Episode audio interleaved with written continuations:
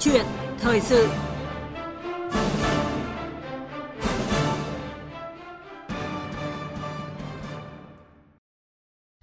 Thưa quý vị và các bạn, năm 2004, Bộ Lao động Thương binh và Xã hội Việt Nam và Bộ Việc làm và Lao động Hàn Quốc đã ký bản ghi nhớ về việc phái cử và tiếp nhận lao động Việt Nam sang làm việc tại Hàn Quốc, theo chương trình cấp phép việc làm cho lao động nước ngoài làm việc tại Hàn Quốc, hay còn gọi là chương trình EPS. Bộ Lao động Thương binh và Xã hội đã giao cho Trung tâm Lao động ngoài nước tuyển chọn, đào tạo và phái cử lao động sang làm việc tại Hàn Quốc theo chương trình này. 15 năm qua đã có trên 100.000 lượt lao động được phái cử đi làm việc tại Hàn Quốc theo chương trình. Và chương trình đã mang lại cơ hội việc làm tốt, thu nhập cao, giúp nâng cao đời sống cho người lao động và gia đình người lao động, góp phần vào sự phát triển kinh tế xã hội của đất nước. Nhìn lại 15 năm của công tác hỗ trợ giới thiệu việc làm cho lao động EPS và chương trình đưa lao động sang Nhật Bản làm việc theo hình thức thực tập sinh kỹ năng, gọi tắt là chương trình thực tập sinh EM Japan về nước. Ngày hôm nay chúng tôi mời tới phòng phát thanh trực tiếp ông Nguyễn Xuân Tạo, Phó Giám đốc Trung tâm Lao động ngoài nước thuộc Bộ Lao động Thương binh và Xã hội để cùng trao đổi về nội dung 15 năm thực hiện chính sách hỗ trợ việc làm cho lao động đi làm việc tại nước ngoài, về nước đúng thời hạn, những bài học kinh nghiệm. Và bây giờ xin mời biên tập viên Nguyên Long bắt đầu cuộc trao đổi với vị khách mời. Cảm ơn anh Hùng Cường. Trước tiên xin được trân trọng cảm ơn ông Nguyễn Xuân Tạo, Phó Giám đốc Trung tâm Lao động ngoài nước thuộc Bộ Lao động Thương binh và Xã hội đã tham gia chương trình hôm nay của Đài Tiếng nói Việt Nam. Vâng, xin chào quý thính giả của Đài Tiếng nói Việt Nam. Vâng, chúng tôi cũng muốn nhắc lại hai số điện thoại mà quý thính giả có thể quan tâm tới chủ đề này có thể gọi tới, đó là 0243 934 1040 hoặc 0243 934 9483 để đặt câu hỏi và trao đổi trực tiếp với khách mời. Thưa ông, được biết là để hỗ trợ người lao động có việc làm ổn định sau khi về nước thì Trung tâm Đào tạo ngoài nước đã phối hợp và tổ chức hội trợ việc làm và các cái phiên giao dịch việc làm cho người lao động tham gia chương trình EPS, thực tập sinh IM Japan. Vậy thì xin ông cho biết là những cái nét nổi bật về hình thức tổ chức hội trợ và phiên giao dịch việc làm này. Vâng, thưa tất cả các quý thính giả của Đài Tiếng nói Việt Nam, thì thực hiện chỉ đạo của Bộ Lao động Thương binh và Xã hội thì bắt đầu từ năm 2013, Trung tâm Lao động ngoài nước đã phối hợp với các trung tâm dịch vụ việc làm, Sở Lao động Thương binh Xã hội các địa phương, các tỉnh, thành phố cùng với văn phòng HOD, cơ quan phát triển nguồn nhân lực của Hàn Quốc tại Việt Nam, văn phòng IM Japan tại Việt Nam để tổ chức định kỳ các phiên giao dịch việc làm, hội trợ việc làm để hỗ trợ làm cầu nối cho người lao động Việt Nam đi làm việc tại Hàn Quốc theo chương trình EPS và người thực tập sinh Việt Nam đi làm việc tại Nhật Bản theo chương trình của IM Japan về nước đúng thời hạn. Thì từ đó đến nay chúng tôi cũng đã tiến hành tổ chức được định kỳ là trên 50 hội trợ và phiên giao dịch việc làm, và kết quả thì đã có trên 1.200 doanh nghiệp của Hàn Quốc, doanh nghiệp Hàn Quốc và Nhật Bản có vốn đầu tư tại Việt Nam tham gia cùng các doanh nghiệp của Việt Nam có nhu cầu tuyển dụng lao động của chúng ta đi làm việc ở nước ngoài về nước tham gia. Trong đó thì có trên 5.200 thực tập sinh IM Japan và lao động theo chương trình IPS hết hạn hợp đồng về nước tham gia chương trình, và theo thống kê chưa đầy đủ của chúng tôi đến nay ấy, thì cũng đã kết nối và hỗ trợ giới thiệu cho được khoảng 3.000 lao động qua cái vòng sơ tuyển của doanh nghiệp. Vâng.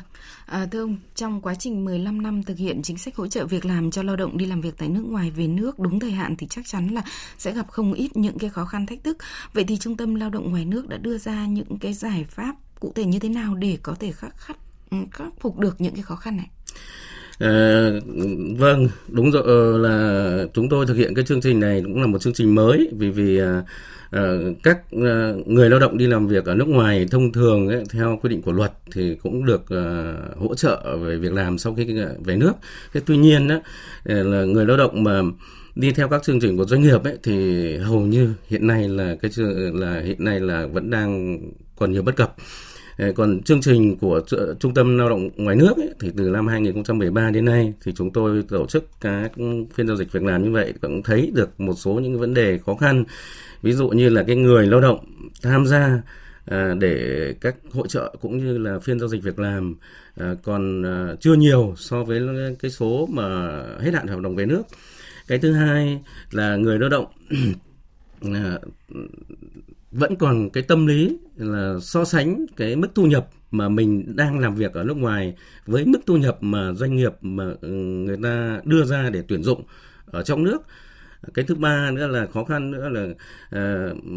cái doanh nghiệp mà có vốn đầu tư của Nhật Bản hoặc của Hàn Quốc tại Việt Nam ấy, thì không phải địa phương nào cũng có, mà chủ yếu tập trung ở một số thành phố lớn như Hà Nội, thành phố Hồ Chí Minh, Đà Nẵng, Hải Phòng hoặc một số địa phương có nhiều khu công nghiệp như Bắc Ninh và Vĩnh Phúc. Nên khi mà người lao động tham gia dự cái hội chợ việc làm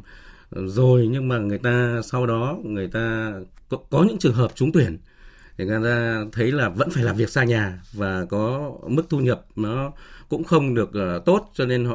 họ lại xin nghỉ việc hoặc là họ không tiếp tục làm việc nữa, thì gây khó khăn cho doanh nghiệp trong vấn đề là nhân sự của doanh nghiệp. Và cái nữa tức là người lao động để biết chương trình này vẫn còn chưa nhiều. Vì cái thứ tư nữa là người lao động mà đi làm việc tại Hàn Quốc và Nhật Bản ấy, thì là hai cái thị trường có thu nhập rất cao, cho nên là khi mà về nước ấy, họ mà thấy có thu nhập thấp mà hoặc là cái vị trí công việc nó không được tốt là họ không tham gia. Cái thứ tư nữa là cái lao động của chúng ta đi thực tập sinh theo chương trình I'm Japan sang Nhật Bản làm việc ấy, thì chủ yếu là trong lĩnh vực xây dựng, mà những cái doanh nghiệp Nhật Bản mà đầu tư ở tại Việt Nam ấy, trong lĩnh vực xây dựng hiện nay chưa nhiều, cho nên là cái kỹ năng mà của họ chủ yếu về ngành xây dựng để phù hợp với cái nhu cầu công việc cũng như tuyển dụng của doanh nghiệp Nhật Bản khác đầu tư tại Việt Nam thì nó chưa phù hợp lắm. Vâng, xin cảm ơn ông. Quý vị và các bạn đang nghe câu chuyện thời sự với nội dung là 15 năm thực hiện chính sách hỗ trợ việc làm cho lao động đi làm việc tại nước ngoài và đặc biệt là hai thị trường Nhật Bản và Hàn Quốc. Với những cái bài học kinh nghiệm cụ thể, và quý vị thính giả quan tâm tới chủ đề này thì có thể gọi điện tới các số điện thoại của chương trình là 0243 934 1040 và 0243 934 9483 để có thể trao đổi hoặc là đặt câu hỏi trực tiếp với vị khách mời của chương trình là ông Nguyễn Xuân Tạo, Phó Giám đốc Trung tâm Lao động Ngoài nước thuộc Bộ Lao động Thương binh và Xã hội. Vâng thưa ông,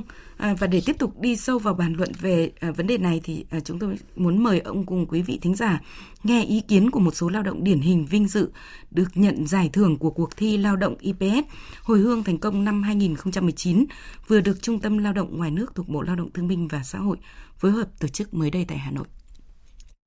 Như là Trần Xuân Hiện, giám đốc công ty trách nhiệm hữu hạn thương mại tổng hợp Vinh Hiện, một công ty du lịch chuyên làm với đơn vị của Hàn Quốc. Tạo dựng được cái mối quan hệ sau khi mình về Việt Nam thì có nhiều cái sự liên lạc giữa các cái ông chủ Hàn Quốc. Tới đây thì du lịch ở Việt Nam đang phát triển rất là mạnh, đặc biệt Việt Nam là nói chung, còn Đà Nẵng và Quảng Bình nói riêng. Được đâu thì mình mời các cái ông chủ đó về chơi thôi, tham quan quê hương của chúng tôi. Với tư cách là mình vừa là hướng dẫn viên, vừa là phiên dịch, sau đó dần dần mấy ông kêu gọi cho mình, họ đưa khách đến cho mình. Theo cái mức lương định giá của mình là khoảng 60 triệu. Kinh nghiệm của mình sang nước ngoài lao động, thứ nhất là làm việc chăm chỉ trong công việc, sau nữa là phải trung thực. Mình có được hai cái đó rồi, vậy là thứ ba nữa là cái ngôn ngữ. Mình phải cố gắng. Vì người Việt Nam mình đã bước sang nước ngoài làm giàu, có giàu bao nhiêu người ta không biết đến mình. Nhưng khi mình làm giàu ở Việt Nam mình là người ta biết đến mình. Tôi tên là Châu Ngọc Thân, năm nay 34 tuổi. Tôi về nước năm 2013, bây giờ hiện tại sinh sống và làm nghiệp ở tỉnh Tây Ninh. Trong 6 năm trải qua thành lập ở Việt Nam thì công việc thì ổn định, thu nhập cũng đáng kể. Hiện tại tôi bây giờ làm cho công ty Hàn Quốc, đó là công ty Korea Tap ở khu nghiệp Trảng Bàng, Tây Ninh, chuyên sản xuất các loại băng keo rắn thùng, cao su tự nhiên xuất đi các nước châu Âu. Và trong thời gian đó tôi làm từ thiện rất nhiều nơi, thì gom góp lại để tặng cho những người nghèo có hoàn cảnh khó khăn. Khi bắt đầu về nước ấy, thì sau này một thời gian sự giúp đỡ của ông tổng đốc đã giúp cho tôi thành công hơn trong cuộc sống, giúp cho tôi có công việc ổn định và tôi cũng tạo đi công việc cho 30 công nhân lành. Tôi tên là Phạm Công Khải, hiện tại tôi đang quản lý của chuỗi cửa hàng Picme Game Korea. Tôi là lao động kết thúc hợp đồng chương trình EBS của Hàn Quốc và về Việt Nam. Cửa hàng thì tôi bắt đầu phát triển từ tháng 8 năm 2018 và đến bây giờ là tháng 9 năm 2019 thì hiện tại tôi bây giờ là đang có 12 cửa hàng về trò chơi cắt thú nhồi bông của Hàn Quốc. Đi lao động sang đấy thì cũng luôn luôn có suy nghĩ là mình vừa làm vừa kiếm tiền, vừa học tiếng và học hỏi kinh nghiệm kỹ thuật của Hàn Quốc để mang về Việt Nam lập nghiệp. Điều quan trọng nhất mà học được từ bên Hàn Quốc đó là kinh nghiệm làm việc bên nước bạn, thực sự có nguyên tắc và làm việc chỉnh chuẩn. Tôi cũng có mong muốn và muốn truyền tải đến các bạn chuẩn bị sang Hàn Quốc và các bạn hiện tại đang lao động Hàn Quốc thì cố gắng đầu tiên là các bạn học được cái tiếng của nước bạn để mà trước tiên là giao tiếp, để nói chuyện được với nhiều người, xong sau đó là trau dồi kiến thức để mang về Việt Nam mình lập nghiệp rất tốt ạ. Về các bạn mà hiện tại đang là bất hợp pháp bên Korea ấy, thì chính vì bản thân các bạn cũng sẽ làm cho thế hệ trẻ của Việt Nam mình sẽ không còn cơ hội sang Hàn Quốc. Đấy là cái điều mà tất cả mọi người đang quan tâm nhiều nhất. Vì một người mà rất nhiều người sẽ không được đi lao động như các bạn bên đấy. Nhưng đôi khi là 5 năm của các bạn hoặc 10 năm của các bạn học được quá nhiều bên đấy. Các bạn đem những kinh nghiệm đấy về Việt Nam để giúp bên mình vừa là kiếm tiền cho các bạn mà vừa là giúp Việt Nam mình phát triển. Còn đâu thì là các bạn cũng hết hợp đồng về nước để cho những thế hệ trẻ sau có cơ hội sang học tập. Vâng, thưa ông Nguyễn Xuân Tạo, ông vừa nghe ý kiến của một số lao động điển hình vinh dự được nhận giải thưởng của cuộc thi lao động EPS hồi hương thành công 2019. Vậy xin được hỏi là cảm xúc của ông như thế nào về ý kiến này ạ? Tôi rất vui vì các bạn đấy sau khi hoàn thành chương trình về nước và tự gây dựng được sự nghiệp của cho chính mình và tạo được việc làm cho một số lao động ở địa phương. Đây là những cái lao động mà trước khi đi họ rất là khó khăn và trong quá trình làm việc tại Hàn Quốc hoặc Nhật Bản là những lao động mà rất có ý thức,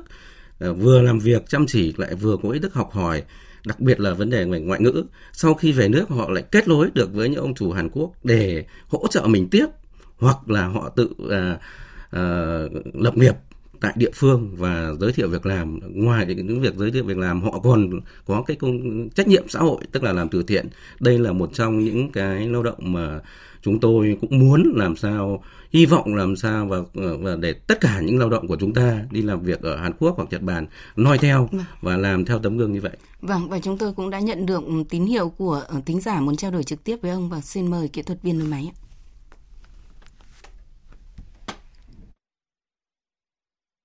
Vâng ạ, alo. Alo, xin mời thính giả đặt câu hỏi ạ. Alo. Alo, tôi ạ. Vâng. Xin mời cô đặt câu hỏi ạ. Tôi hỏi này ạ. Vâng ạ. Là tôi có một thằng cháu, năm nay 24 tuổi. Cháu đã thi đại học rồi, đỗ đại học rồi. Thế cháu sang Nhật Bản làm 3 năm, năm nay là về. Thế tôi muốn hỏi bây giờ về thì công việc là các cháu này sẽ làm ở đâu và xin ở đâu ạ? Thưa bác, cái việc mà người lao động đi làm việc tại Nhật Bản thì hiện nay ở Việt Nam chúng ta đưa đi qua rất nhiều hình thức. Một là qua các doanh nghiệp, hai là qua trung tâm lao động ngoài nước, cái thứ ba nữa là người lao động có thể là đi theo hình thức trực tiếp. Do vậy thì với cái câu hỏi của bác thì chúng tôi cũng không biết là lao động của bác đi của nhà bác ấy là con em nhà bác là đi theo chương trình nào. Tuy nhiên nếu như con bác mà đi theo cái chương trình mà do trung tâm lao động ngoài nước phối với văn phòng như vừa rồi chúng tôi cũng đã nói, tức là định kỳ hàng tháng hoặc hàng quý hoặc thường xuyên chúng tôi đều tổ chức các phối hợp với các địa phương tổ chức cái phiên giao dịch việc làm hoặc hỗ trợ việc làm để giới thiệu cho những người lao động đã hoàn thành chương trình về nước được hỗ trợ để kết nối với các doanh nghiệp mà Nhật Bản đang đầu tư tại Việt Nam để có cái cơ hội việc làm phù hợp nhất. Vâng, xin cảm ơn ông. Thưa ông, được biết là để có được những cái thành quả của 15 năm thực hiện chính sách hỗ trợ việc làm cho người nước ngoài, người Việt Nam đi lao động đúng thời hạn ở nước ngoài về nước thì Trung tâm Lao động Ngoài nước thì cũng đã phải vượt rất là nhiều những cái khó khăn thách thức mà như ông vừa chia sẻ. Vậy thì ông có thể đánh giá nhìn nhận về các cái kết quả mà chúng ta đã đạt được. Về kết quả đạt được trong thời gian qua thì mặc dù là nó vẫn chưa phải là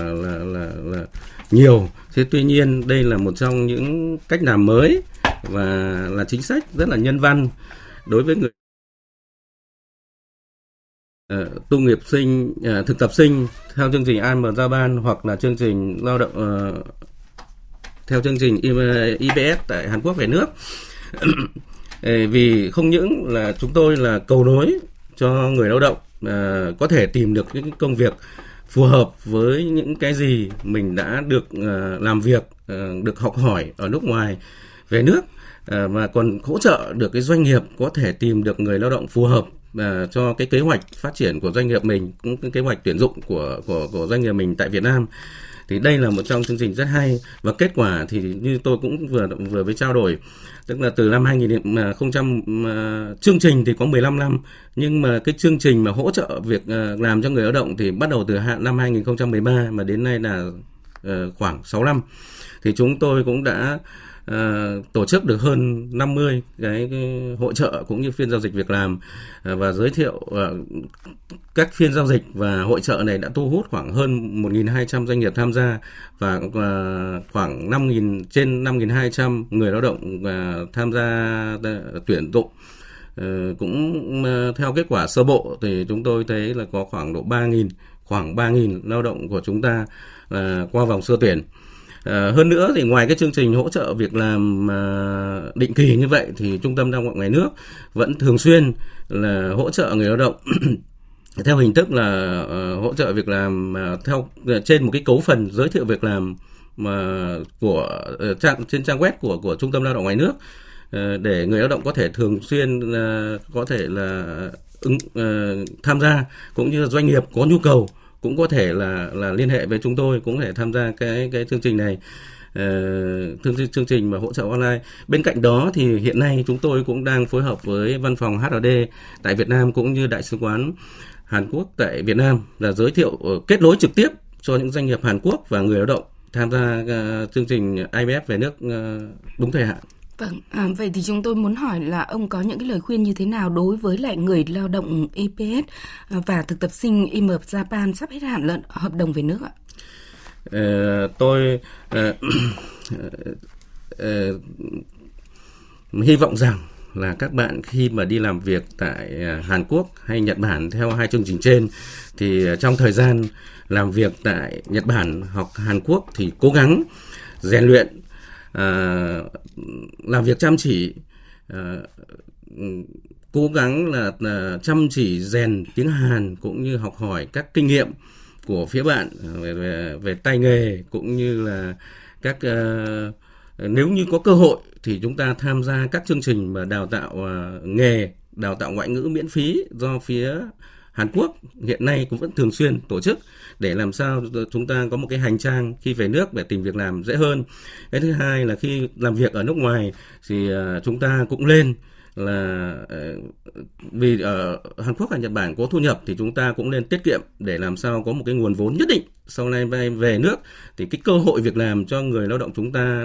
hiện nay là có thể là lập nghiệp như các bạn điển hình tiêu biểu vừa rồi, hoặc là có thể tìm việc làm tại các doanh nghiệp của Hàn Quốc hoặc Nhật Bản hoặc các doanh nghiệp khác, miễn là có cơ hội việc làm thì chúng ta